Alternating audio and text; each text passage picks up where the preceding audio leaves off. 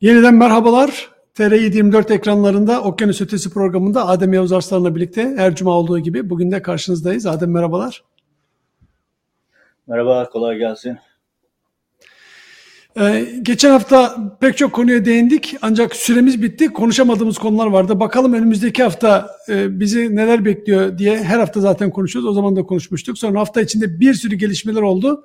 Sadece bu sabah şu anda bizim yayın yaptığımız saatlerde bizim bulunduğumuz yerde sabah saat 9'u 10 geçiyor. Ee, erkenden kalkıp baktığımda bir sürü Türkiye'de olaylar olmuş, gündemler değişmiş. Biz uyurken Gülşen'i de tutuklamışlar. Dolayısıyla konuşacağımız çok fazla konu yine birikti. İstersen yine okyanusun bu tarafından, bizim bulunduğumuz taraftan aynı zamanda Türkiye'de ilgilendiren konularla başlayalım. Ee, Amerikan Hazine Bakan Yardımcısının işte TÜSİAD ve Türk yatırımcılara gönderdiği bir mektup arkasından Türkiye'de e, Bakan Necati Nebati'nin e, açıklamaları e, Amerika diyor ki bir taraftan kendinize dikkat edin. Türkiye diyor ki merak etmeyin biz hem ekonomik hem siyasi olarak çok güçlü bir ülkeyiz diyor. Şimdi bu çerçeveden baktığımızda Amerika neden böyle uyarı yapmayı yeniden hissetti? Ve geçmiş zaman içinde de zaman zaman bu uyarılar yapıyor. Bunun aslında bir anlamı var mı yok mu? Sen nasıl değerlendiriyorsun?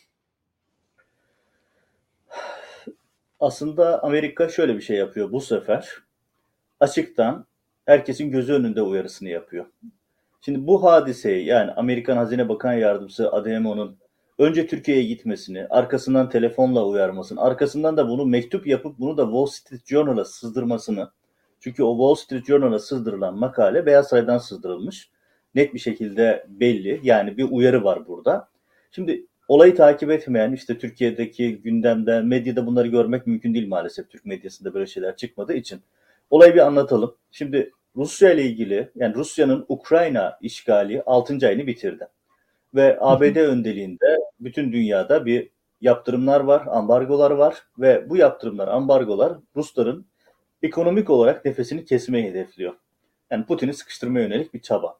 Neden? Çünkü Putin işgalci, Kırım işgal etti arkasından şimdi de Ukrayna'yı işgal ediyor.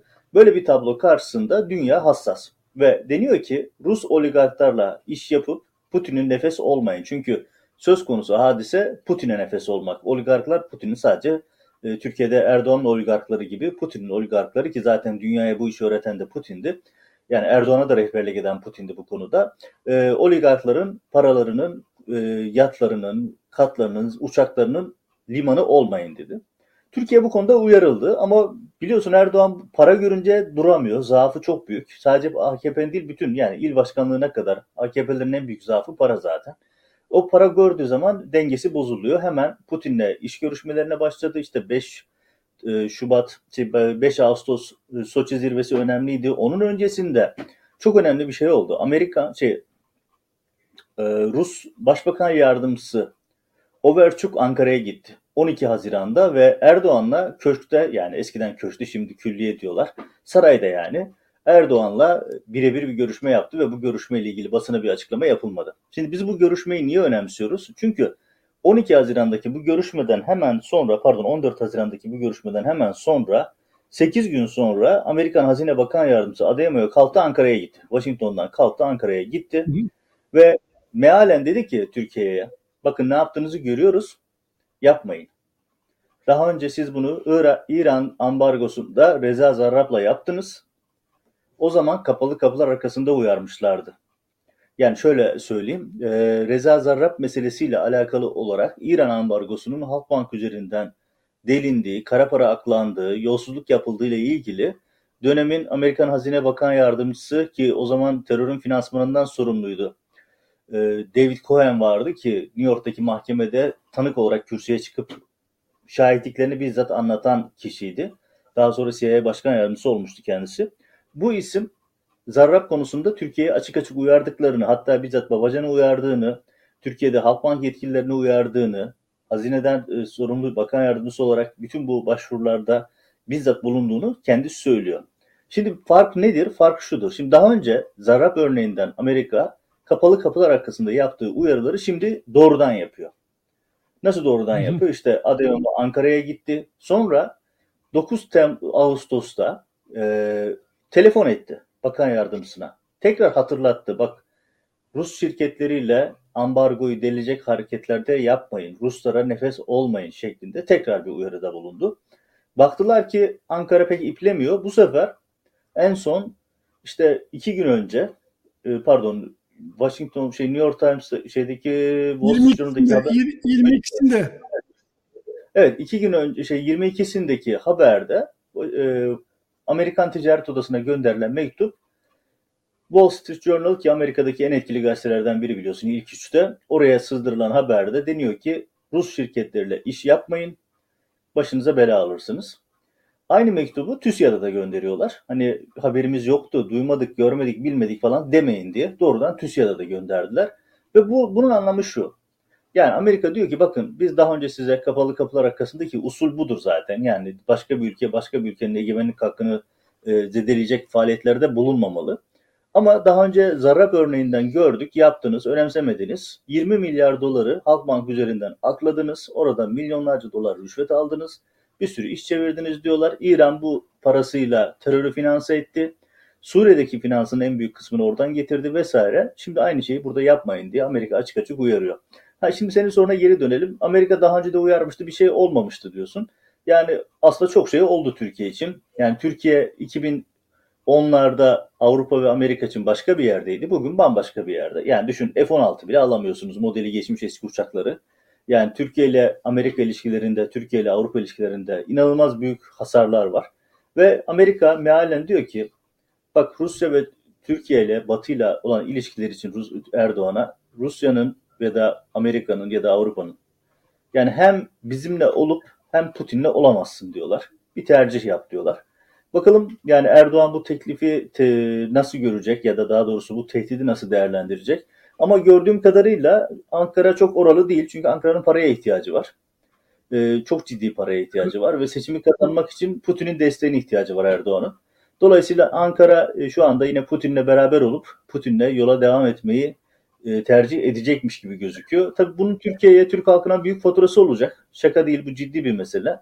Ve bunun faturanın sonunda Türkiye yine büyük miktarda faturalar ödeyecek ama e, oligarklarla iş yapmak Erdoğan'ın cebini, yakın ekibinin cebini doldurmuş olacak. Yani biz aynı filmi bir daha görüyoruz. Hani Einstein'a atfedilen bir söz var ya, aynı şeyleri yapıp farklı sonuçlar beklemek deliliktir, aptallıktır diyor. Artık e, Türkiye aynı şeyleri yaparak farklı sonuçlarla karşılaşmayı mı umuyor yoksa bile bile lades mi diyor? Onu önümüzdeki dönemde göreceğiz. Bu senin bakış açın e, dünyanın değişik yerlerinden baktığımızda Türkiye'nin geldiği diplomatik aslında zafiyeti gözler önüne seriyor. Fakat içeriden bakarsak Erdoğan kendi seçmenine ve Türkiye'ye bölgede e, kurulan e, oyunun aslında önemli parçası biziz. Bir taraftan Putin'le ve Ukrayna ile yakın ilişkiler içindeyiz. Öbür taraftan Amerika ile işte ilişkilerimizi götürüyoruz diye mesaj veriyor ve bu konuda da başarılı olduğunu kendi kamuoyuna açıklıyor diyemez miyiz? O taraftan bakarsak, o cepheden bakarsak. Ya o cepheden bakmak için bir argümana ihtiyacın yok. Yani o cephe için e, her şekilde e, Erdoğan başarılı zaten. Yani düşünsene şimdi e, Suriye operasyon diyor. Mayıs ayının başında söylemişti operasyonu. Biz Ağustos'un sonuna geldik. Yapamadı. Niye? Çünkü Rusya izin vermedi. Hatta İran bile karşı çıktı operasyona. Amerika da izin vermedi. Böyle bir tablo içerisinde Erdoğan operasyona gidiyorum hurra deyince kitlesi alkışlıyor. Operasyonu bekletiyorum biraz daha bakıyoruz deyince hurra kitlesi alkışlıyor. Yani Erdoğan'ın kitlesinin bir ikna olma e, sorunu yok. Onlar iman etmişler. Yani o %20'lik bir kitle var. Bu kitle Erdoğan ne yaparsa ne olursa olsun e, fikrini değiştirmiyor. Yani Amerika ile ya akıllı mantıklı düşünen herhangi birisi yani dört işlem bilen hani en düşük seviyedeki zeka kapasitesine sahip birisi bile yani şu basit dolar hesabından bile Türk ekonomisinin nasıl çöktüğünü anlayabilir. Yani dolar 18 liraya düştü diye alkışlayan, halay çeken insanlardan bahsediyoruz. Ya AKP iktidara geldiğinde ya da son birkaç yıl önceki yükselişleri sanki başka bir ülkede yaşandı. Yani ekonomideki çöküşten tutun itibardaki çöküşe kadar her şey ortada ama AKP kitlesinin öyle bir derdi yok. Çünkü şöyle bir realite var. Şimdi öyle bir e, dual yapı oluşturdular ki ikili bir yapı oluştu ki Türkiye'de. Erdoğan ve çevresi AKP kaymak tabakası zenginliklerine zenginlik katarken öbür tarafta kalan kesimler yani o dairenin dışında kalan kesimler her geçen gün fakirleşiyor, her geçen gün sefalet oranı yükseliyor. Dolayısıyla Erdoğan ve çevresi için bir sıkıntı yok. Onlar her şekilde kazanıyor. Yani Düşünsenize ya bir şey e, hani kedi gibi her defasında dört ayak üstüne düşmek diye bir tabir var ya. Erdoğan her durumda kazanıyor. Yani Ukrayna krizi Erdoğan'a yarıyor. Buğday krizi Erdoğan'a yarıyor vesaire. Yani böyle bir tablo var. Erdoğan'ın cephesine baktığımız zaman e, işleri iyi gidiyor. Niye? Çünkü Erdoğan için iyi gidiyor. Kendisi ve çevresinin zenginliği artıyor. Ama totalde baktığında ülke her geçen gün daha da fakirleşiyor. Evet ülkenin bütün rakamları adaletten ekonomiye baktığımız zaman e, neredeyse ta 2000'lerin çok öncesinde yaşadığımız hallere geliyor. Aslında 2010'lar, 2008, 10, 12 o civarda Türkiye ekonomik olarak, siyasi olarak ve aynı zamanda da hukuk sistemi olarak çok e, batı standartlarında bir ülke olma yolunda hızla ilerliyordu. Neredeyse açığı kapamak üzereydi. Sonra Erdoğan kendi çıkarları için bütün her şeyi tersine çevirdi. Ülke tam dediğin gibi tersine doğru gitti. Yuvarlandı neredeyse aşağı yukarı, aşağıya doğru. Fakat Erdoğan ve çevresi zenginliklerine zenginlikler kattı. Bir taraftan sen tabii sefalet diyorsun ama doğru ekonomik olarak toplumun büyük bir kısmı sefalet içinde yaşıyor. Ama AKP ve çevresinin ekonomik olarak çok güçlü olmalarına rağmen onlar da ayrı bir sefaletin, ayrı bir rezaletin içine giriyorlar. Görüyorsun böyle yansıyor bir sürü ekranlara görüntüler geliyor. Kendi aralarında tartışıyorlar falan. Ya parayı bulmuşlar ama hayatları çok rezil bir hale gelmiş durumda. Ben de bunları görüyorum yani. Sadece paraları var.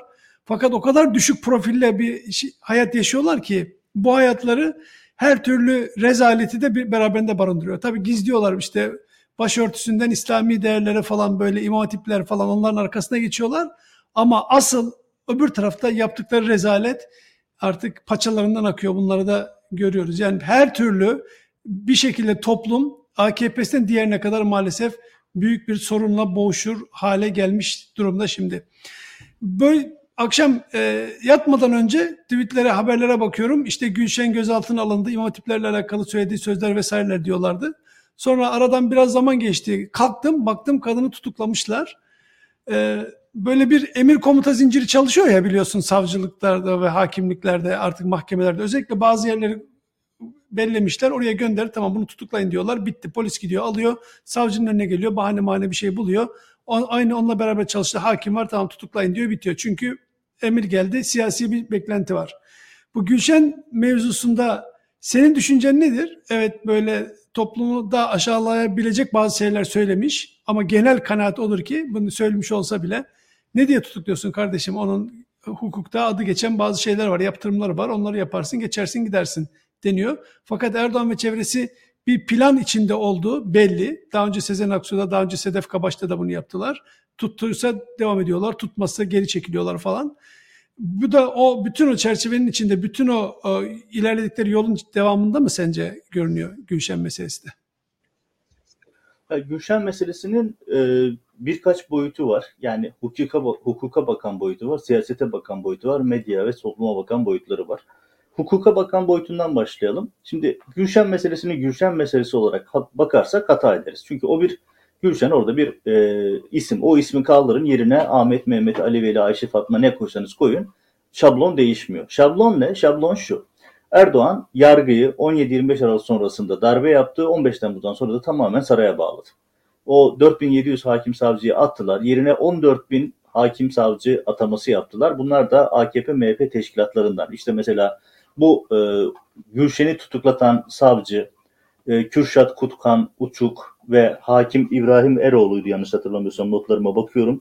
Evet İbrahim Eroğlu. Her ikisi de 15 Temmuz sonrası göreve başlamış isimler. Meslekteki tecrübeleri çok çok az. Hatta bir yıldan azdı bu işler başladığında. Ve e, tamamen proje hakimler, proje savcılar olarak görev yapan, işte daha önce bilinen Sedef Kabaş örneklerinde de bildiğimiz bir savcı bu isim. Şimdi AKP Adem, MHP teşkilatlarından... Bir dakika durabilir misin? Sence şöyle mi işliyor? Mesela diyelim Erdoğan ya da onun çok yakındaki bir isim. Diyelim Fahrettin Altun. Baktı ki Gülşen mevzusu var. Biz buradan bir siyasi çıkarda bulunuruz diyor. Sonra alıyor eline telefonu. Diyor ki bu Gülşen'in diyor şey yapın. Alın gözaltına sonra da tutuklayın. Bitti. bu emri yerine getirenler hemen polise diyor ki git buradan bu adamı. Nasıl? Öyle değil.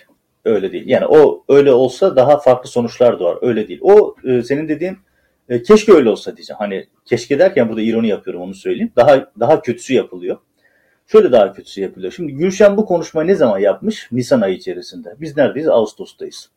Yani 4-5 ay öncenin bir konuşması bu. Ki bir konser kaydı içerisinde bir minik bir bölüm. Kendisi bile hatırlamıyor nerede olduğunu, nasıl olduğunu. Söyleyince tekrar bakınca hatırladılar. Şimdi burada yapılan şey şu. Hep anlattığımız bir tablo var. Şimdi o hakim savcı boyutunu bitireyim bu boyuta geçeceğim. Medya boyutuna. Sen sorduğun için oraya döndüm. Orada daha büyük bir skandalımız var. Şimdi hakim savcı meselesinde ya burada hakimler, savcılar, prototip isimlerinin bir önemi yok. Hani sen dedin ya Fahrettin arıyor yok. Ya ona gerek yok çünkü bunların hepsi zaten tek bir merkezden yönetiliyor şu anda. Nasıl yapılıyor? Hakim savcılar AKP, MHP teşkilatlarındaki avukatlar çoğu hakim savcı olmayı yeteneğine bile sahip değiller ama bunlar hakim savcı yapıldılar. Çoğunun zaten sicili bozuk, e, illegal işlerde yer almış insanlar. Ve görüyorsun işte uyuşturucu baronu olan savcı gördük yani. Bunlar da 15 Temmuz sonrası göreve başlamış isimler. Hani yetişmiş düzgün insanların hepsini 15 Temmuz kumpasıyla ihraç ettiler yerlerine. Hiçbir tecrübesi olmayan tamamen hukuktan, nosyondan bağımsız siyasileri doldurdular ve tablo bu hale geldi. HSK tamamen rejimin elinde bir sopa ve akabinde işte tablo bu. Yani rejimin canını sıkan ne olursa hemen harekete geçiyor. Ya düşünsenize Sedat Peker'in Hani her bütün bizim yazdık çizdiklerimizi bir kenara bırakalım. Hani biz bütün dosyalarda rezaletleri ortaya döküyoruz. Geçtik onu. Sedat Peker'in bir buçuk yıldır anlattığı her şey üzerine ölü toprağa serilmiş şekilde davranan, yokmuş hakimler, savcılar Gülşen'in lafı üzerine pat diye harekete geçiyor aynı gün içerisinde jet hızıyla. Şimdi gelelim senin dediğin kısma. Yani yargının bu sorun çözülmediği sürece Gülşen yarın serbest kalsa sorun çözülmez. Ertesi gün başka bir isimle devam eder. Zaten Türkiye'nin en büyük sorumlusu bu. Yargı, adalet. O olmadığı için her şey tam anlamıyla çöpe çevrilmiş durumda. Şimdi senin dediğin kısma gelelim. Yani Fahrettin arıyor, Gülşen'in tutuklanması ile ilgili işlem yapıyor. Öyle olmuyor. Şöyle yapıyorlar. Şimdi toplumun her kesimini çok yoğun bir şekilde e, takip ediyor. Yani bu WhatsApp mesajlarından tutun, işte e, bütün yazışmalara, internet e, verilerine kadar, çünkü daha önceki programlarda anlattık. Türkiye'deki herkesin internet veri erişimleri istihbarata akıyor, MIT'e akıyor. MIT sizin her şeyinizi biliyor. Yani bindiğiniz uçağa, kullandığınız kredi kartı, doktora gittiniz, aldığınız ilaç, kullandığınız ilaç bunların hepsini 2013'ten bu yana MIT'e topluyorlar. Biz bunu o gün bugündür haber yapıyoruz. O gündür hala derdimizi anlatamadık. Hala insanlar bizim bunları rejime muhalif olduğumuz için ya da işte ne bileyim onların popüler tabiriyle işte hükümet cemaat kavgası bile anlattığımızı sanıyorlar. Daha ortada bunlar ilk dönemden itibaren anlattık. Hatta haberini bizzat ben yapmıştım. SGK verilerinin MIT'te ne işi var diye. Yani düşünsenize siz doktora gidiyorsunuz. Doktor sizin doktor hasta ilişkisi ve hasta hakları denen bir şey var. Yani sizin kişisel bilgileriniz başkasına verilemez. Doktor dahi paylaşamaz. Ama Türk istihbaratına doğrudan akıyor. Kullandığınız ilaçlar, hastalık durumunuz vesaireniz biliyor. Kredi kartınız, Türk Hava Yolları'ndaki uçuş bilgileri, hangi koltuk numarasında nereye uçtunuz. Hatırlarsın o dönemleri. E, Sabah gazetesinde Abdurrahman diye bir tane şebek var. E, orada affedersiniz ama yani şebek yani işte. Bu adam e, oturuyor işte falan koltukta filan kişi filan yere uçtu. Niye? MİT'ten servis ediyorlar. Türk Hava Yolları otomatik olarak bunları veriyor. Oradan sonra dönüyorlar işte şu şuraya uçtu, bu koltukta bu buraya uçtu. Ya senin koltukta buraya uçtu nereden biliyorsun ve niye biliyorsun? Sana ne? Ama işte bütün bunların hepsi şu an yaşadığımız hadise. Peki bunun Gülşen'le ilgisi ne? Gülşen'le ilgisi şu. Şimdi Nisan ayındaki konseri takip ediyorlar. Oradaki görüntüyü alıyorlar ve bekletiyorlar. Hani dedin ya Fahrettin telefon ediyor, görüyor falan. Öyle değil işte. Burada bir bir şey düşün, duvar düşün. Bir eylem planı hazırlanıyor. Mesela hangi durumda hangi haber devreye sokulacak? Kimin üzerinden devreye sokulacak? Ne tür bir medya planlaması yapılacak? Troller nasıl görev alacak? Medya hangi haberleri sunacak? Hangi troller hangi sözde sivil toplum kuruluşları suç duyurusunda bulunacak? Arkasından siyasiler nasıl devreye girecek ve en sonunda yargı ne yapacak? Yargı en son aşaması aslında.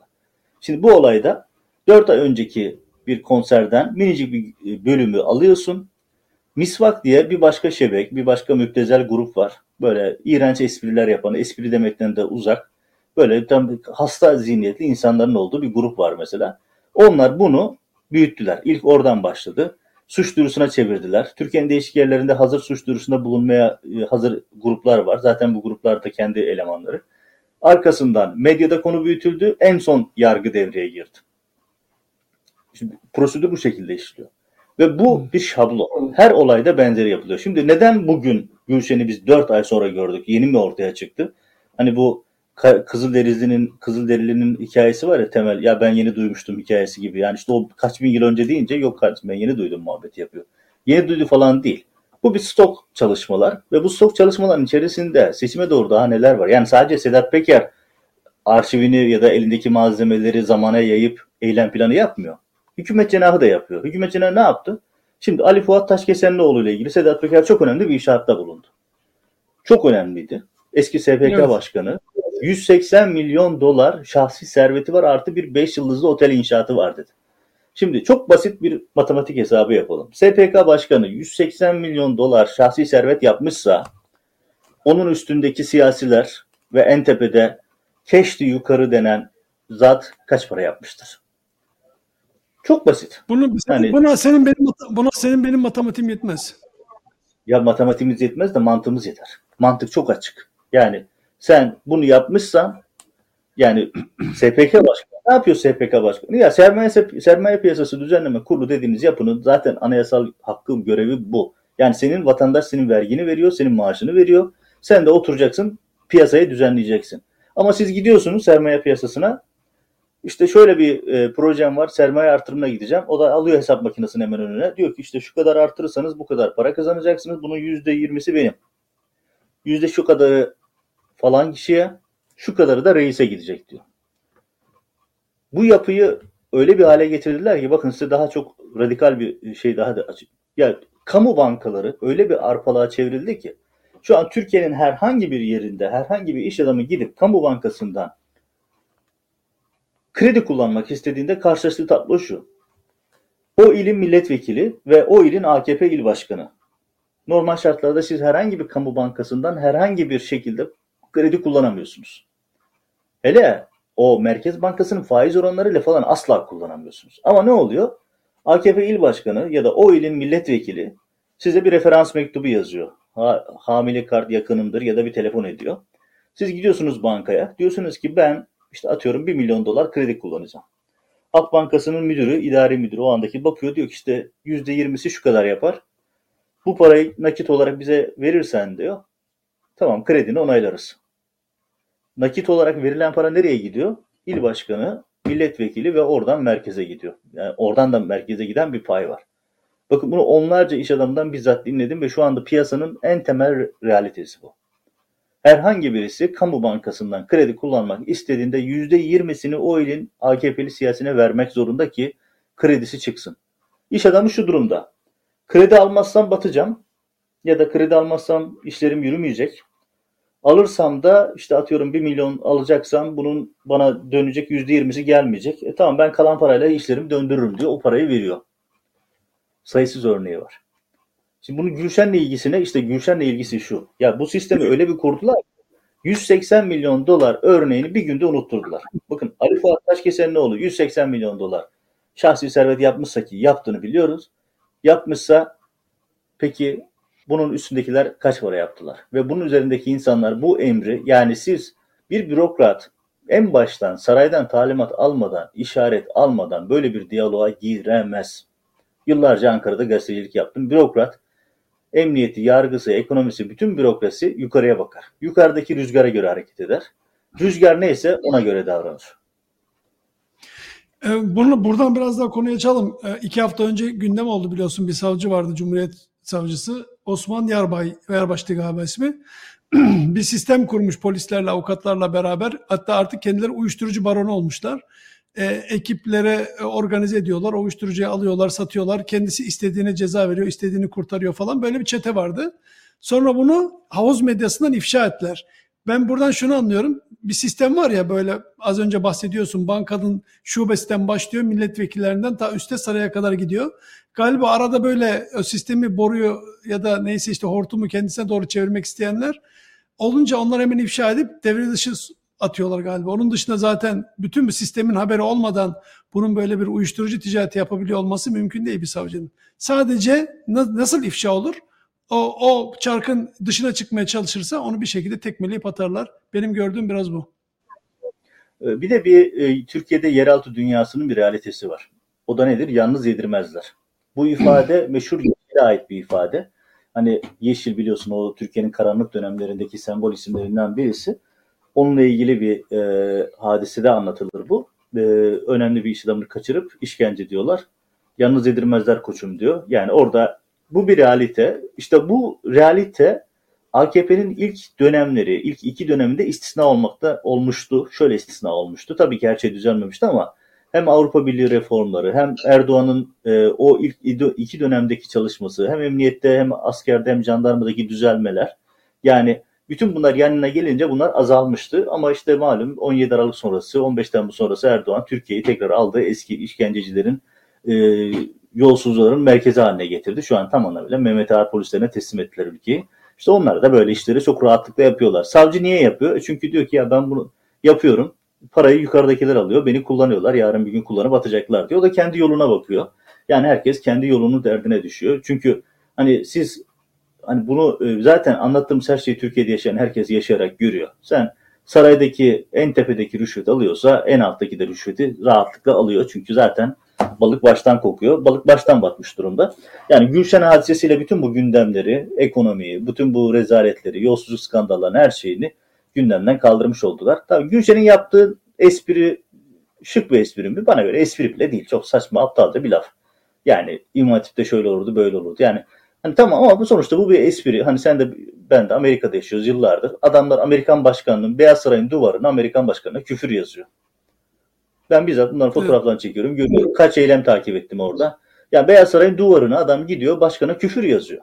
Bizzat yani bildiğimiz bizim sinkaflı küfürler. Kimse de tutuklanmıyor. Çünkü yani bu bir ifade ifade etme şekli. Hani ben yapmam. Evet. Hoş da gör. Ama saygı duymak zorundasın. Sonuçta bu bir ifade e, özgürlük meselesi. Gülşen'in yaptı. Yakışıksız bir espri ama ne tutuklama ne soruşturma gerektiren bir durum değil. Bak hukuken bakın akşamdan böyle izliyorum şeyleri, hukukçuları, özellikle saygın bazı hukukçuların şeylerine özellikle dikkat ettim. Diyor ki ya tutuklama koşulu yok. Yani ne kaçma ne delilleri değiştirme koşulu yok. Artı soruşturma yaptın, yargıladın ve gerçekten Gülşen'e ceza verdin. İnfazı yok. Tutuklama yine olmuyor. Yani hukuken de mümkün değil. Ama saray talimatı olunca yaptılar. İşte dünden bu yana Gülşen konuşuyoruz, Gülşen konuşuyoruz. Daha konuşmaya devam edeceğiz. Peki neleri konuşmuyoruz? Ya her gün şehit geliyor. Her gün tabut geliyor Güneydoğu'dan, şeyden, e, Kuzey Suriye'den. Hiç kimsenin haberi yok. E, haber bile olmuyor. Her gün yerden, her yerden rezalet patlıyor. Skandallar ardı ardına geliyor. Yani düşünsene AKP il başkanı, aynı zamanda İşkur başkanı iş arayan insanları istismar ediyor. İşte görüntüler ortaya çıktı. Bu sistem böyle kurmuşlar bu sistemleri biz konuşamıyoruz. Ne konuşuyoruz? Gülşen'in yaptığı yakışıksız espri. Yani ben gördüğümde basar geçerim çok da meselem değil. Yani önemsemem bu hadiseyi. Çünkü daha önemli. Sen, sen konuyu geçiyorsun. Mesela ben de İmam Hatip mezunuyum. Gülşen'in o dediğini duymamıştım. Duymuş olsam ben de eğer bir cevap yazacak olsam kendi sosyal medyamda bir cevap yazardım. Geçer giderdim. O bir şey söyleyebilir. Sen de başka bir şey söyleyebilirsin. Ama şimdi bunu tam biz böyle bir zamanın içine aldılar. Gülşen'i tutuk gözaltı aldılar. Şimdi tutukladılar. Bütün her taraf bakmıyoruz değil mi? Ya, yarım saattir sosyal medyaya bakmıyoruz. Hala muhtemelen trend topikte Gülşen öyle mi böyle mi siz iki yüzlüsünüz falan.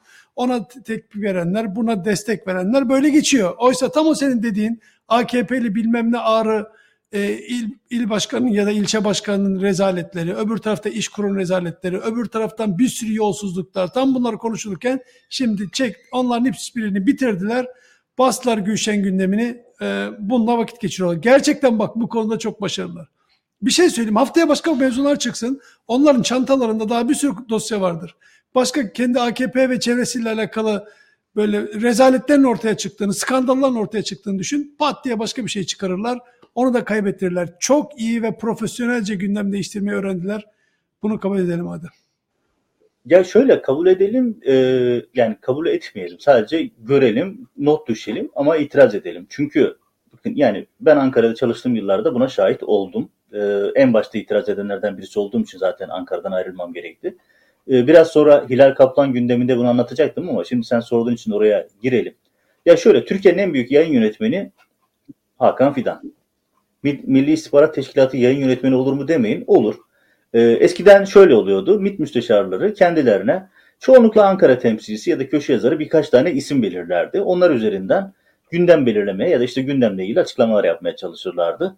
E, alt seviye birkaç tane muhabirle temaslar olurdu. Bunlar piyasada bilinir. Hangi muhabirin MIT'le çalıştığını biz gazeteciler hani 40 kişiyiz birbirimizi biliriz deriz ya. Aynen öyle herkes birbirini biliyor. Ama Hakan Fidan geldikten sonra yani 2010'daki o değişimden sonra farklı bir şey yaptı. Dedik ya niye yazarlarla tek başına uğraşıyorum? Neden yaz, e, şeylerle, muhabirlerle uğraşıyorum? Hepsini kendimize bağlarız dediler. Yaptılar. Bunun için çalışmalar yaptılar. Çok enteresan isimleri transfer ettiler MIT'e. Mesela bunların içerisinde e, işte çok kritik bakan danışmanları vardı. Ekranlarda gördüğümüz bir takım isimler vardı. Bu isimler MIT'e danışman adı altında transfer edildi ama kendi işlerine devam ettiler. Yani mesela bir tanesi çok kritik bir pozisyonda bakan danışmanıydı. Bir tanesi bir gazetenin yöneticisiydi. Bir tanesi bir kurumun yöneticisiydi, yönetim kurulu üyesiydi vesaire. Hani piyasada bilinen şeyler bunlar. Ve hani bizim bizim piyasada bilinen vatandaş bilmeyebilir doğal olarak. Bu insanlar MİT'e danışmanlık yapıyordu. Hakan Fidan sonra bir aşamaya daha geçti. Nuh Yılmaz'ı transfer etti. Nuh Yılmaz biliyorsunuz Star gazetesinde dış haberciydi. SETA'nın eski Washington'daki yöneticilerinden, çalışanlarından. E, kendisi MİT'e basın danışmanı olarak transfer oldu. Daha sonra da terfi etti. Yeni bir pozisyona geçti. O o kısmı. Nuh Yılmaz'ın basın danışmanlığına geldikten sonraki işi medyayı daha da geniş bir şekilde yönetmekti. Birimler oluşturdular, farklı ekipler oluşturdular. İşte Pelikan Çetesi bunlardan birisiydi. Sabah ekibi zaten doğrudan orayla çalışıyor. Ee, orada da yani özel haber dedikleri birim işte bu hani Şebek bir Abdurrahman var ya Ferhatlar falan onların tamamı zaten doğrudan oranın elemanları. Onun dışında her gazetede artık doğrudan oraya çalışan isimler oldu. Manşetler hazır yazılıp gönderilmeye başlandı. Ee, ve Nuh Yılmaz Türkiye'nin en büyük yayın yönetmeni oldu. Ve sonuçta medya bu şekilde tamamen kontrol altına alındı. Yani orada pişen dakika, konular. Burada diyorsun ki burada diyorsun ki Nuh Yılmaz Pelikan çetesini de kurdu. Onlarla beraber çalışıyorlar falan. E, ne oldu şimdi birazdan bir tweet işte onları söyleyeceğim. Kurdu demiyorum. Pelikan çetesini kuran aslında Ferhat, Berat Albayrak ve o yapı üzerinden kuruldu. Süleyman Soylu'nun ayrı troll ekibi var, Berat Albayrak'ın ekibi var, partinin ayrı ekipleri var vesaire. Şimdi onlar başka ama totalde hani e, Bilal Erdoğan'la Erdoğan'ın konuşmasını hatırlarsın. İşte MİT'ten destek haberler geliyor, sabaha manşet oluyor. Ya bir de şöyle bir şey var. Yani biz bunca sene bu işi yapıyoruz. Bir haberin nereden geldiğini haberi okuya, okuduğun anda anlarsın. Bu haber nereden servis edilmiş, kim göndermiş belli. Yani MİT'ten servis edildi. MİT'in kimlerle çalıştığını, MİT, hangi kurumun, hangi yöneticisinin kimlerle beraber oturup kalktığını sektördekiler bilir. Şimdi mesela bizim piyasada hepimizin bildiği bir şey vardır. Oda TV MIT'in bir kanadıyla çalışır. Bu hani MIT'in bir sürü kanadı var. İşte bunlardan bir tanesi de Oda TV bir kanadıyla çalışıyor. İşte Sabah grubu başka bir kanadıyla çalışıyor. İşte şöyle vesaire bir sürü kanatlar var. Ama sonuçta bu realite değişmiyor. MIT en büyük yayın yönetmeni. Hani gazeteciler hapsedilip sürgün edildiği için piyasa zaten tamamen onların elinde. Ama bunlarda da şöyle bir sorun var. Ya şimdi para adamı bozuyor. En çok da AKP'lileri bozuyor. Çünkü para temel motivasyon oldu. Şimdi ortada büyük paralar dönüyor. Yani büyük büyük paralar dönüyor. Yani 15 Temmuz'un bile korkunç bir rantı var. 15 Temmuz belgeseli, kitabı, projesi, sergisi, yazısı, çizisi diyerek milyonlarca lira para kazandı bu yandaş medyadaki adamlar. Bir sürü insan var. 15 Temmuz projesi yapıyorum diye hortumu dayadı hazineye götürüyorlar. 15 Temmuz'un bir de böyle bir boyutu var. Hani insanlar hep 15 Temmuz'a darbe konseptinden bakıyor. Hayır 15 Temmuz'un çok ciddi bir rantı var. Ve bu rantı da onlar yiyor. Kimsenin izlemediği filmler, kimsenin izlemediği belgeseller, kimsenin okumadığı kitaplar vesaire. Bunlar için harcanan paraları bir görseniz nasıl olsa milletin parası hiç umurunda değil adamların. Oradan gidiyorlar. Şimdi senin dediğin konuya gelelim. Hilal Kaplan'la eşi Süheyb boşanmış. İkisinden de nefret ederim, ikisini de sevmem. Müptezel, işit kafalı tipler. Yani daha ötesi yok yani işit kafalı tipler. Kafasında başörtüsü olması değiştirmiyor ya da ne bileyim e, Süheyb'in sakalları şeyleri önemli değil. Sonuçta ikisi de işit kafalı, hasta tip, ruhlu tipler bunlar. Boşanmışlar. Aile işidir, beni ilgilendirmez. Yani sonuçta kendi aralarındaki ailesel bir mevzu. Yani e, çok bildiğimiz, gördüğümüz bir şeydir. İslamcılar parayı bulunca önce eşini değiştiriyorlar. Böyle bir realite var maalesef. İşte yani sürekli böyle bir şey yaptı muhtemelen. Ama mesele beni ilgilendiren bir konu değildi. Buraya alma nedenimiz de zaten o boyutu değil. Az önce anlattığım boyut. Şimdi Nuh'un e, şey e, tweetine şey yapalım. Bir, bir, bir dakika, bir dakika. Şu, bu tweet'i okuyalım. Bir öncekine gelir misiniz Zafer Bey tekrar bir önceki tweet'e? Burada e, Oda TV'nin bir haberi var. Oda TV diyor ki Sabah gazetesi yazarı Hilal, Hilal Kaplan eşi Süheyb Öğüt ile tek celsede boşandı. Altına da böyle romantik bir fotoğraf koymuşlar. Kulislerdeki aldatma iddiasına Hilal Kaplan'ın avukatının yanıtı yalan. Şimdi bir aldatma konuşuluyor havası oluşturmuş zaten Oda TV. Çok klasikini yaparlar. Onlar da yalan diyorlar ama yani okuyan bir, birisi der ki avukat tabii ne olacak yalan der. Aslında bu adam aldatmıştır havası oluşuyor bu haberde bu belli. Şimdi geçelim e, Hilal Kaplan'ın bu Oda TV'nin bu tweetine ya da haberine. Bir, bir parantez açayım. Ee, duruşma tek celsede boşanma, anlaşmalı boşanma olmuşsa ki öyle bir şey haberin detayında da bu da var zaten. Temmuz ayında tek celsede sessiz edasız buluşulmuş. Bu mahkemede anlaşılmış. Ee, Hilal nafaka bile istememiş. Ha, Hilal'in nafakaya ihtiyacı yok zaten. Korkunç bir parası var. Servetine servet katıyor. Hatta yeni evin mermer iç dizaynını e, yapan mimar Instagram'dan falan paylaştı bunu. İnanılmaz paralar harcamış. E nasıl olsa para sorunu yok malum. E, böyle bir tablo içerisinde ama işin şey kısmı hani e, bize referans olmasını gereken kısmı şu. Eğer tek celsede anlaşmalı boşanma varsa ve kadın tarafı herhangi bir nafaka bile istemiyorum falan diyorsa e, o da TV'nin iddiasının doğruluğu gibi bir e, sağlama görmüş olabiliriz. Hilal Kaplan buna cevap vermiş. Soner Yalçın ve Toygun Atilla katıksız ahlaksızlardır diyor. Yani Soner Yalçın ve Toygun Atilla dedik. evet doğru. O, o da TV'den Hilal, bahsediyor. TV... Hilal bile ara sıra doğru bir şey söylüyor evet. Evet. evet. Peki Soner Yalçın ve Toygun Atilla dese ki Hilal Kaplan katıksız ahlaksızdır dese o da onlar da diyebilirler. Yani o da doğrudur. Eski eşim ahlaken tertemiz bir insandır. Ne dinen bir haram ne de hukuken bir yanlış durum yok. Yani bu çok kendine emin konuşuyor. İnsan olan mahremiyete saygı, saygıyı bilir ama siz insan değilsiniz. Şimdi buraya kadar tamam kızmış bir kadın hocam, habere kızmış. Bir saniye. Şimdi Sabah gazetesinin yöneticisi bu arkadaşlar. İnsan olan mahremiyete saygıyı bilir diyor. Yani kendilerinin yıllardır yaptığı ahlaksızlıklar, yalanlar, dolanlar, hani mahremiyetin falan geçtik. Yani haddi hesabı olmayan yalanlar, neler neler yaptılar, neler, iftira, neler, iftiralar. İftiralar, onlar bunlar. Ya bunlar gittiler bakın Sabah gazetesinin maaşları Koza İpek'in parasından ödendi. Uzun süre. Hala hazırda ödüyor olabilirler. Hortumluyorlar. Akın Bey'in şahsi helal parasını hortumluyorlar. Ben yıllarca bu grupta çalıştım. Ne Aynen mahkeme e, el koymadaki o sahte raporda da var ya bir şirket bu kadar mükemmel olamaz diye.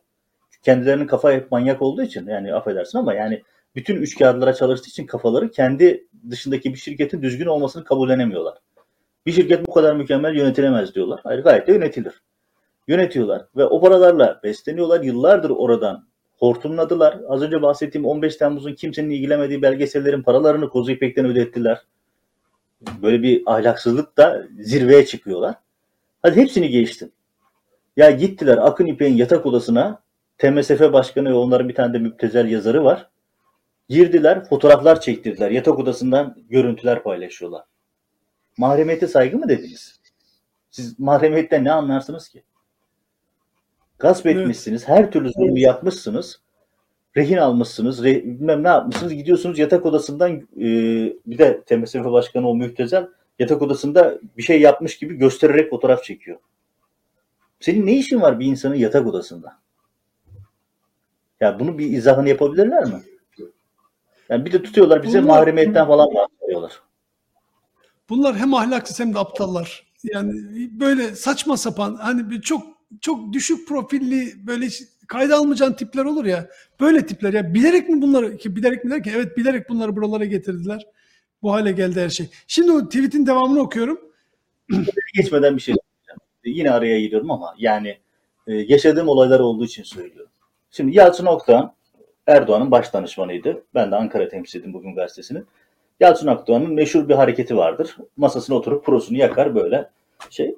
O yıllarda e, meclisteki grup odasında, şey danışman odasında yaktı. Ben de o günlerde yanına uğradım. Laflarız. Ankara gazeteciliği budur zaten. Onunla yemek yersin, bununla kahve içersin, kulis toplarsın. Bilgileri öyle alırsın. Sonuçta e, gazetecinin temeli o. O günlerde de böyle çok müptezel, beş para etmez birkaç tane adamı iktidar medyasına transfer etmişler. Medya piyasası onu konuşuyor. Ben de kendisine dedim ki ya bu beş para etmez adamları niye transfer ediyorsunuz dedim prosunu yaktı dedi ki ya dedi bir şey soracağım dedi. Biz senden böyle bir şey istek yapar mısın dedi. Yok dedim. Asla kata yani böyle bir şey mümkün değil. İşte o yüzden alıyoruz onları dedi. Yani sağa sola küfür ettirmek için, sağa sola hakaret ettirmek için aynen bu mihvalde, bu amaçla bizzat baş danışmandan dinlediğim hadise bu. Ben yıllardır şunu anlatıyorum. Hani Demirel'in meşhur bir ifadesi var ya, çok popüler bir şeydir bu. Türk siyasetine geçmiş bir hadisedir. Yani karşı komşunun köpeğini sana havlıyorsa al senin mahallen bahçene bağla karşıya havlasın der Demirel. Evet. Rahmetli bir ifadesi var. İşte bu, bunlardan böyle bir özellik. Yani bütün o havuz medyasına böyle müptezeleri doldurmaların nedeni bu. Çünkü ahlaklı bir adam, ilkeli bir adam bunları yapmaz. Onlar oradan parayı alıp istedikleri her türlü hakaretleri rahatlıkla yapıyorlar. Evet, şimdi tekrar tweet açalım bir zahmet Zafer Bey. Orada çünkü Hilal Kaplan diyor ki köpeği olduğunuz diyor. Tam de, dediğin gibi demek ki şöyle diyor Soner Yalçın ve Toygun Atölye siz Nuh'un köpeğisiniz. Nuh dediğinin kim olduğunu az önce anlatmıştı. Şimdi biraz anlatacaksın zannediyorum. Bunu da iletin ona diyor. Yani siz diyor onun evine bahçesine bağladığı köpeklersiniz. Sizin hasta e, ipiniz onun elinde. Ona da gidin böyle iletin diyor. Sonra altına da demiş ki tipik Oda TV taktiği iftira. Bunu sonra konuşalım. Tamam önce Nuh'u konuşalım. Çünkü iftiraat falan kısmı Hilal'in ağzına nasıl e, geliyorsa onu da birazdan konuşalım. Önce şu Nuh meselesini konuşalım. Ya işte az önce anlattım. Nuh Yılmaz şu anda medyayı yönetiyor. Yani MIT medya yayın yönetmenini yapıyor. Nuh Medya e, MIT'in basın danışmanı olarak gazetelere hangi haberi atacaklarını söylüyor. Manşetleri söylüyor. Köşe yazılarına yazılar yazılıp gönderiliyor. İnternet trollerine dosyalar servis ediliyor. Yani şu anda en çok haber servis ettiği adamlardan bir tanesi Nedim Şener. İşte bir tanesi Oda TV kadrosu. İşte o Pelikan'ın e, çeteleri vardı. Onlar aynı şekilde. Şimdi burada tabii şöyle bir şey var. Nuh'la Pelikan çetesi arasında bir sorun var. E, bir süredir zaten bu gün yüzüne çıkmıştı. Fatih Tezcan'ın tutuklanmasını da bu mihvalde değerlendirmek lazım. Fatih Tezcan'ın bir tweet'i var. Onu ekrana getirebilirse yönetmenimizden rica edelim. E, Fatih Tezcan da tweetinde dikkat et ağaçlara, fidanlara, her şeye, herkese dikkat edin diyor. Buradaki fidan fidan göndermesi Hakan Fidan. E, bu hadiseleri e, göz ardı edemezsiniz. Ya burada temel mesele şu. Rant paylaşımı, güç masa koltuk paylaşımı. Çünkü Pelikan çetesi bir başına e, kendi başına bir güç merkezi oldu. Herkes her şeyi yönetmeye çalışıyor. E, MIT de elindeki gücü paylaşmak istemiyor. O da onları yönetiyorlar. Şu an kendi aralarında bir güç mücadelesi var. Yani yoksa etik ahlak kaygısıyla yapılmış bir mücadele değil bunlarınki. E, Pelikan'ın, Hilal Kaplan'ın falan e, Nuh'a tepki göstermesi oradan. Çünkü rol çalıyorlar kendi aralarında. Ama e, temel itibariyle iktidarın bu tetikçi kadrosu içerisinde kendi aralarında ciddi bir çatlak var. Hilal Kaplan mevzusuna tekrar dönünce e, o da TV diyor ya iftirayı atıyorsunuz, yalanı söylüyorsunuz. Ondan sonra da sanki biz bunu yalanlamışız gibi e, altına da haberi koyuyorsunuz. Fakat iftiranın izi zaten çamuru kalmış oluyor diyor. Tam da kendi bildiği, dibine kadar kendi yaptığı işi o da TV'ye sıvamış böyle. Karşılıklı birbirlerine e, yaptıkları bütün pislikleri birbirlerine atıp atıp tutuyorlar. E, çok iyi oldu böyle. Bunlar iyi oluyor. Böyle birbirlerine atsınlar, ona söylesin. Bekliyorum ki şu Oda TV de ona bir cevap yazsın, bir açıklama yapsın, bir şey yapsın. Sonra o da ona bir cevap Oda versin. TV, iyi. Oda TV ben başından ben Oda TV bir medya kurumu olarak görmedim. Daha bugün değil bu eskiden de bu Oda TV ile ilgili bir rezervim benim bu. Çünkü Oda TV, Soner Yalçın, işte Toygun ve diğer kadroların yaptığı şeyler habercilik falan değil. Yani ahlaksızlık, e, tetikçilik, bir nevi istihbarat örgütü adına e, operasyona aracılık etmek başka bir şey değil. Çünkü gazeteciliğin ilkeleri vardır, temel kuralları vardır. Gazetecilik saygın bir iştir. Maalesef onlar bunların hepsini yerle bir ettiler. Adem şimdi e, bir süre sustu. Önce videolar yaptı yaptı. Sonra bir süre sustu. Değişik gerekçeler ortaya koydu. Şimdi tweetten işte Deli Çavuş hesabı üzerinden Sedat Peker ya video yapsa bu tweetlerin bin katı daha etkili olabilecekti ama video yapamadığını söylüyor kendisi. Fakat aynı o videolardaki içerikler kadar derinlemesine içerikleri vermeye devam ediyor Sedat Peker. Ee, işte Yeşil Dağlar mevzusunu bahsetti. Sen az önce bahsettiğin SPK başkanlarına kadar pek çok isim isim vere vererek, vererek yeni yeni açıklamalar yapmaya devam ediyor ve yapacak gibi de gözüküyor. Seçimlere az kala herhalde videoda yapacağını söylüyor. O zamanlar daha fazla şeyler açıklayacağım diyor. Sedat Peker bir taraftan böyle ilerliyor. Şimdi Sedat Peker'in bir de e, evine ne yapmışlar? E, almışlar elinden yani evini.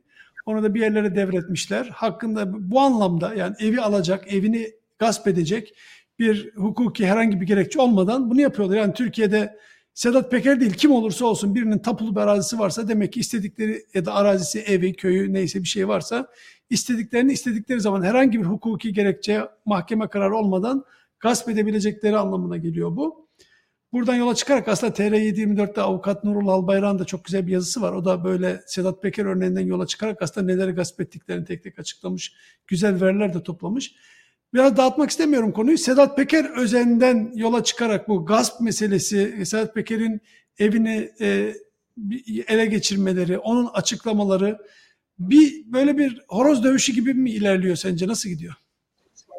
Yo aslında son derece e, kendi içerisinde stratejik bir savaş var ama oraya geçerken iki tane anekdot daha aktarayım. Bu programda biraz anekdotlar çok e, oldu ama önemli olduğunu gördüğüm Yok, için. Sedat Peker açıkladı. Piyasada konuşulan işlerden birisi şu. Şimdi Ali Fuat Taşkesenlioğlu'nun kardeşi Zehra Taşkesenlioğlu AKP Erzurum milletvekili.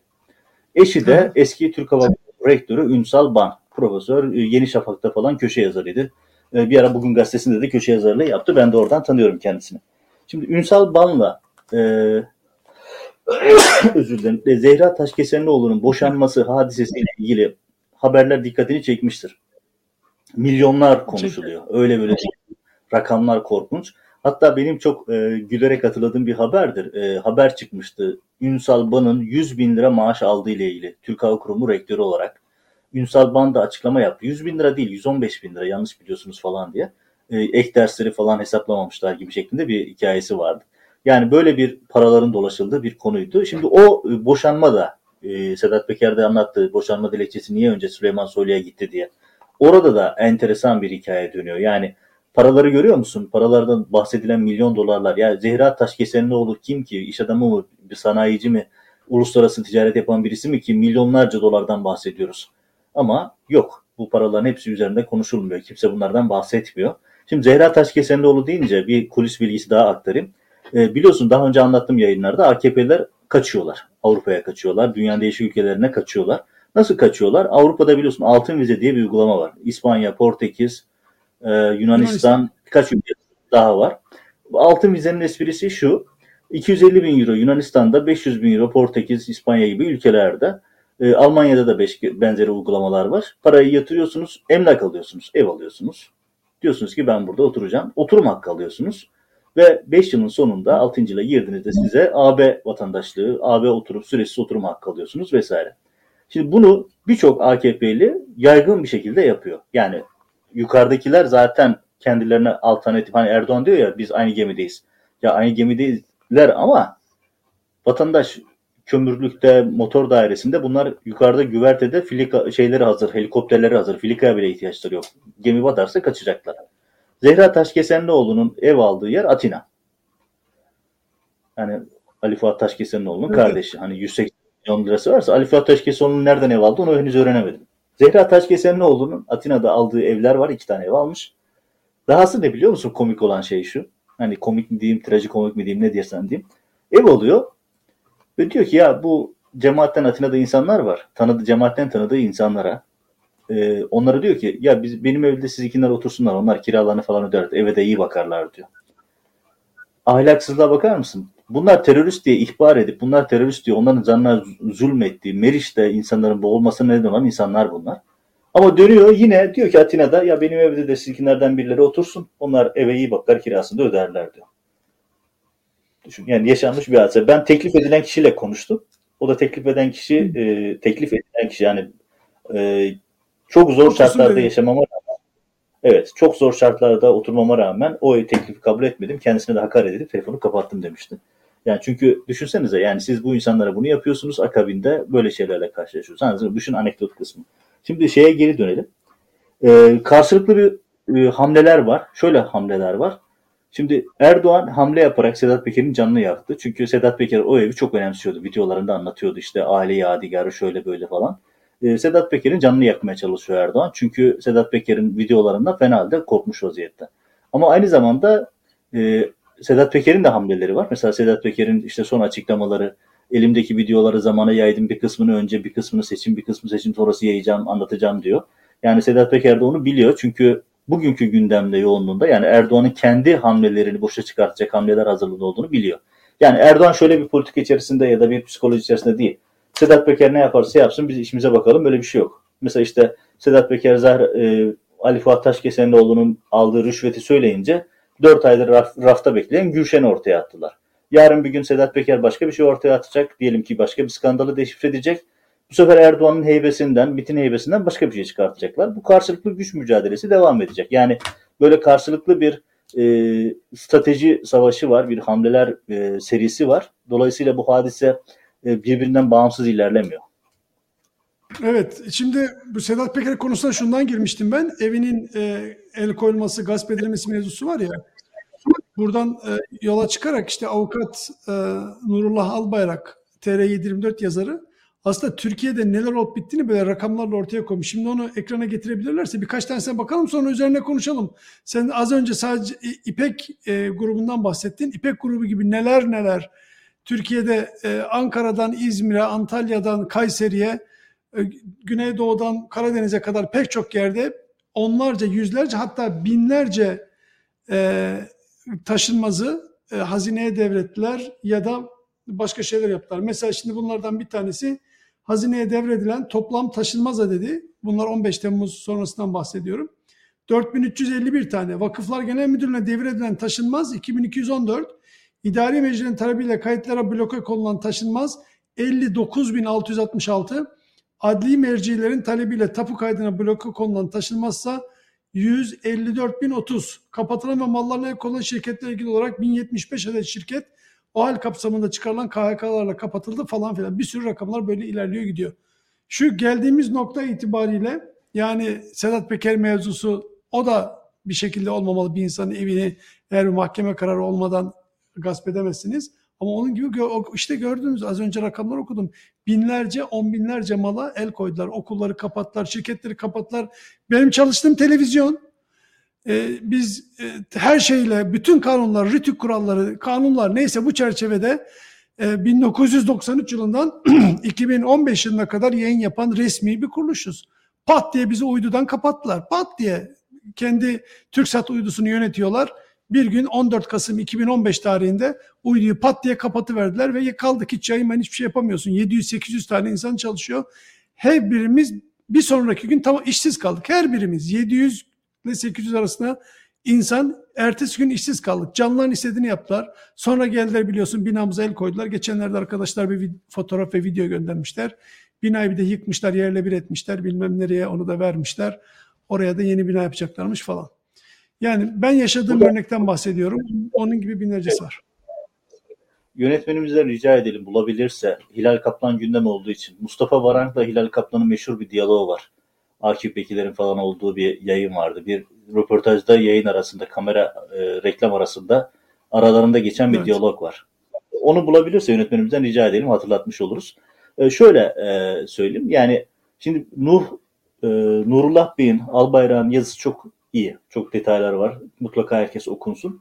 Benim orada bir e, ilave yapmam lazım. O da şu. İşte hazineye devredilen mallar işte şöyle on böyle oluyor. Ya bunlar hazineye falan devredilmiyor.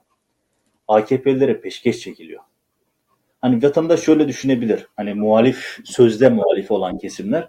Ya devlete gidiyor para bir şey olmaz. Devlete falan gitmiyor. Bakın sistem şöyle işliyor. Önce kayyum atıyorlar. Kayyumlar AKP'li isimler. Yağmalıyorlar. Resmen yağmalıyorlar. Yani işte az önce anlattım. Koza çöktüler. Oradaki her şeyi yağmaladılar. Sabahın ATV'nin maaşlarını bile ipe'nin kasasından ödediler. Bitirdikten sonra belli bir aşamaya gelince Kuzey Pekdeniz o aşamada değiller ama birçok şirkette Naksan örneğinde olduğu gibi Türkiye'nin evet. her yerinde irili ufaklı onlarca örnek var. Bugünlerde bir dosya çalışıyorum birkaç güne yayınlayabilirsem. Ya inanılmaz bir e, ahlaksızlık serisi var. Yani önce yağmalıyorlar sonra da hani yağmaladık falan bitmiyor. Dibini sıyırıp hani bir tabir vardır ya dibini sıyırma diye. Onu da yandaş Bilal'in arkadaşlarına satıyorlar. Bilal Erdoğan'ın arkadaşlarına. Ve satışlar o kadar şey ki yani milyar dolarlık şirketi 10 milyon gibi rakama satmışlar bir tane çalıştığım bir dosyada. İnanılmaz bir e, bursuz ahlaksızlık. Yani sadece hazineye falan devredilmiyor. Hazineye devredilse yine diyeceksin tamam devlete gidiyor. Öyle bir şey de yok.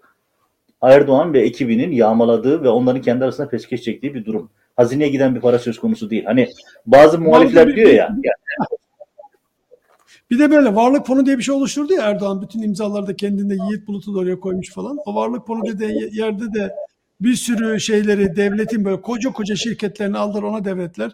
Türk Hava Yolları'ndan bilmem PTT'ye kadar. Onu da kendilerine bağladılar.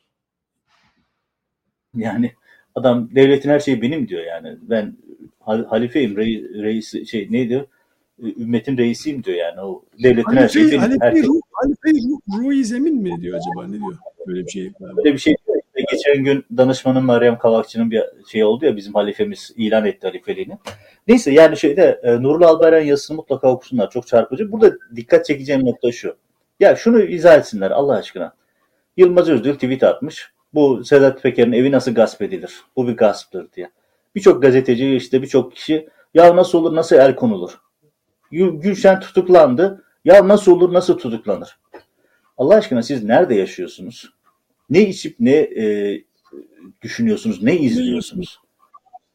Ya bu ülkede binlerce insan, on binlerce insan, yaşlı, loğusa kadınlar, yeni doğmuş çocuklar, bebekler, yüzlerce çocuk şu an cezaevinde, bebek cezaevinde, on bine yakın kadın tutuklu, Ee, öğretmenler, ev hanımları, doktorlar, akademisyenler, gazeteciler, soruşturma konusu olmayacak insanlar tutuklu yargılanıyorlar yıllardır. İçeride cezaevinde hayatını kaybetmiş insanların toplamı yüzleri buldu.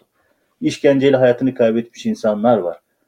Ya Nesrin Küçük Osman diye genç bir kadın vardı. Bu kızcağızın e, ilaçlarını vermediler. Kur'an kursu öğretmeniydi. Halime Gülsü öğretmen, İngilizce öğretmeniydi Mersin'de. Sırf çocuklara e, destek olmak için köfte yapıp satıyordu bu kadıncağız. Okulu kapatıldıktan sonra. Cezaevinde ilaçlarını vermeyip öldürdüler. Bunun gibi o kadar çok örnek var ki sayısız. Gökhan Açıkkollu işkenceyle öldürdüler. Görüntüleri bile var. Bunlar görmemişler, bunları duymamışlar. Vay Gülşen tutuklandı, ülkede demokrasi kalmadı. Vay şöyle oldu, vay böyle oldu. Ya bu kadar çok ikiyüzlülük gerçekten artık mide bulandırıyor. Sedat Peker'in evine el kondu. Konmaması gerekiyordu. Kesinlikle konmaması gerekiyordu. Çünkü yani böyle bir hadisenin siyasi motivasyonu yapıldı çok açık. Gülşen tutuklanmamalıydı. Peki abi, Allah her kimseniz. Ya siz nerede yaşıyorsunuz? On binlerce insana bunlar yapılırken alkışlıyordunuz. Efendim işte hükümet cemaat kavga ediyor, yesinler birbirlerini diyordunuz. O ateş sizi de yakıyor, daha yakacak. Şimdi az önce midem bulanıyor demiştin ya dediğin görüntü görüntü olarak değilse bile fotoğraflar olarak hazırladı yönetmen arkadaşımız. Daha fazla midem bulanmaz inşallah. Şimdi bak onu bir getirsin ekrana. Bak burada diyor ter- 2015'in 2 Şubat'ında konuşmuş. İşte bizim o televizyonu önümüzdeki aylarda kapatacaklar. Burası neresi? Saadet Oruç var, Övür var, Beki var. İşte Saray galiba. Mustafa Varank ne diyor? Suç bizde. Ben dedim ki şunların kanalını Türksat'tan kaldıralım. Mustafa Varank demiş ki bugün böyle şöyle şöyle geziyor ya şey e, ne bakanı? Teknoloji bakanı. Adam teknoloji bakanı inanamıyorum ya neyse. O, o da TürkSat'ı kaldıralım demiş. Özel şirket abi o zaman bakan dedi ki ya çok af olur bilmem ne olur şimdi daha iyi olurdu. Hilal Kaplan işte sen ikide bir tweetlerde bahsediyorsun bak burada da aynı şeyi söylüyor. Katılıyorum diyor çok merhametli gidiliyor diyor. Merhametsiz davranalım bunları asalım bunları öldürelim. Yapmadıkları şeyler değil yani. Sonra özel şirket abi beğenmedik şimdi de itibarını zedeleyen haberler yapıyor kurumun itibarını falan. İşte Şimdi az burada- önce bahsettiğim Burada bazı izleyicilerimiz bana söylüyor, bunu Hilal Kaplan'a neden sık sık hatırlatıyorsun diyor. Ben bunu Hilal Kaplan'a yaşadığım sürece hatırlatacağım. Bu kayıt, bakın bu kayıt ilk düğmelerden bir tanesiydi. Yani orada Mustafa Varak, bakın bu tarihi bir kayıt. Yani videosunda YouTube'da bulunabilir bu- olması lazım. Ya videosunda tarihi bir kayıt. Diyor ki bir tane bakan, o zaman bakan da değil Mustafa Varak, Erdoğan'ın danışmanı. danışmanı.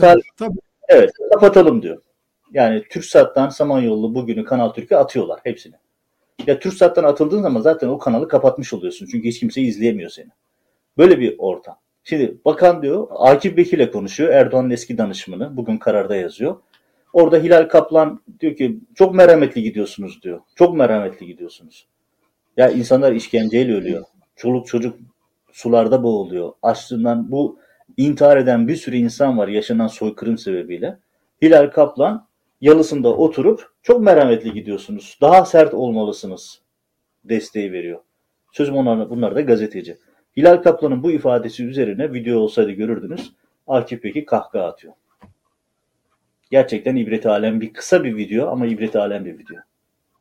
Evet, TRT logosu olduğu için biz de bunu yayınlayamıyoruz. Onu YouTube'dan isteyen seyircilerimiz bulup bulabilirlerse bulup seyretsinler. O gün evet ben de dün gibi hatırlıyorum. Sonra işte demek ki beraber geldiler bir araya Erdoğan ekibi. Çıkaralım bunları TürkSat'tan. Kanun, hukuk, nizam bilmem ne yok. Sebep ne? Biz çıkarmak istiyoruz. Çünkü niye? Bize muhalif davranıyorsunuz. Haberleri ortaya çıkarıyorsunuz. 15 2015'in 14 Kasım'ında pat diye uydudan çıkarıverdiler. Canlar ne istiyorsa onu yapıyorlar. Az önce bahsediyordu ya ahlaksızlık vesaire diye Hilal Kaplan. Buyursun ahlaklı nasıl oluyormuş, ahlaklı davranım nasılmış, merhamet nasılmış? Şimdi kendi kendine cevap versin. Hilal Kaplan'dan tabii şöyle ahlaklılık, ahlak beklemiyoruz da. Wikileaks'te Berat Albayrak'ın e-mailleri var. Berat Box diye. Hala da duruyor. İzleyen izleyicilerimiz merak eden girip bakabilir. Berat Box'ta e, Berat Albayrak'ın ekibiyle bu Süheyb Öğütler'in eski eşinin falan yazışmaları var. Orada Pelikan çetesinin nasıl fonlandığı, hazineden buraya nasıl para aktarıldığı, hepsi var detaylarıyla aktarılıyor. Şimdi bunlar orada oturdular. Bosporus Global diye bir şirket kurdular. O şirketin içerisinde bir sürü internet sitesi ve bir sürü proje koydular. Peki bunların içerisinde ne yapılıyor? Ben kendimle ilgili onları biriktiriyorum, arşivliyorum. İnanılmaz yalanlar, dolanlar yapılıyor. Bunların hepsini günü gelince hesabını soracağımdan da emin olabilirler. Yani videosun mahkemede tabii ki yani başka türlü değil. Şimdi o, Ve şimdi bunu FETÖ gerçekleri diye bir tane tweet var. Onu yöneten bir müptezel var. Ya bu kadar ahlaksızca yalan yazan, bu kadar ahlaksızca e, dezenformasyonlar yapan bir kesim dünyaya gelmemiştir daha. Şimdi burada yeri gelmişken söyleyeyim. Böyle bize merhametli davranılıyor, kapatılsın, uydudan indirilsin falan diyen Hilal Kaplan var ya. O sözü söyledikten ne kadar süre oldu önce olduğunu bilmiyorum. En fazla iki yıl kadar önce olabilir. Ben Samanyolu Haber'in genel yayın yönetmenim bir arkadaşla beraber benim yanıma geldiler. Odama geldiler. Hilal Kaplan bir de o arkadaş var. İşte Samanyolu Haber'de biz biliyorsun bugün TV'de de vardı. Akşamları tartışma programları yapıyoruz. Bu programlarda değişik Türkiye'nin değişik yerlerinden, değişik yelpazelerden insanlar çıkıyor. Hilal Kaplan da bizde program yapmak istiyor. Samanyolu Haber Televizyonu'nda o gün şu ekranda lütfen o görüntüyü buldunuz galiba onu verebilir misiniz? Bir o, o görüntüyü bir playleyelim.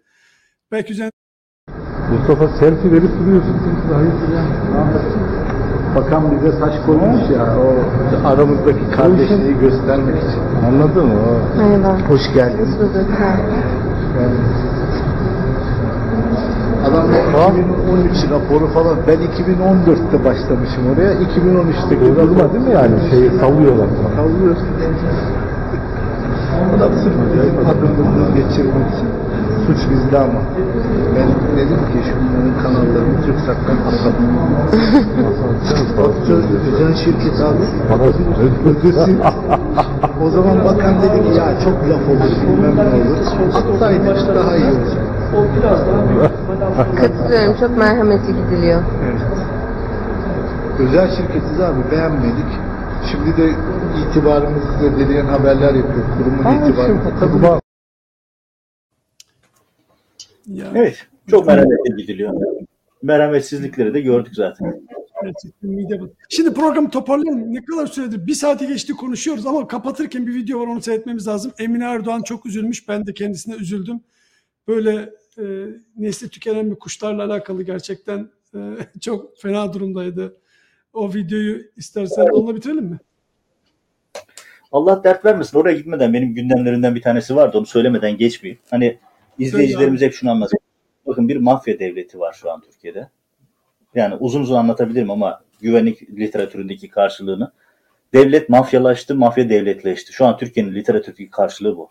Şimdi size basit bir şey vereceğim. Şimdi Sedat Peker diyor ya siz çaya simitte talim ederken insanlar neler yapıyor? İşte milyonlarca doları zimmet, şeye zimmetliyorlar, götürüyorlar.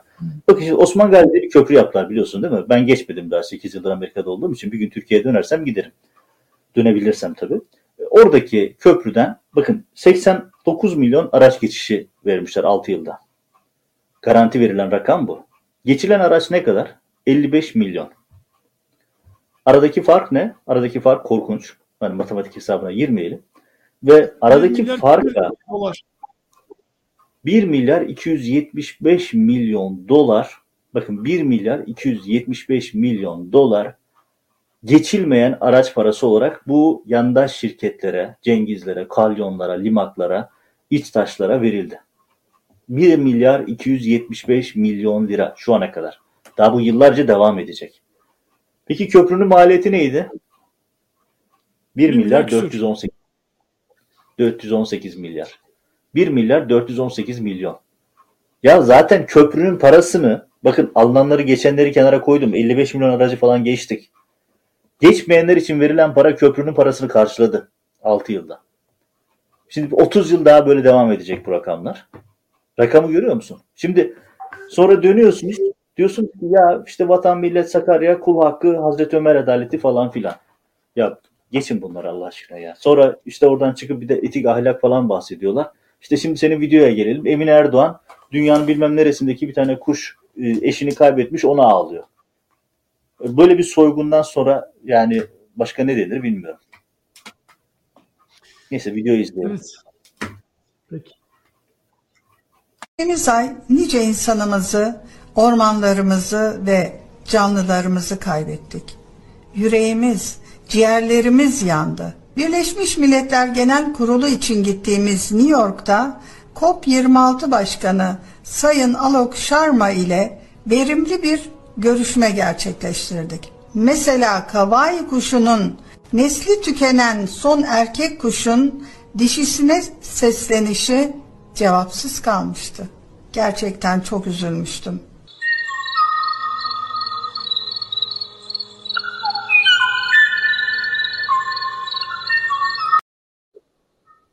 Ya hadi bit- bitirelim tamam programı. Peki.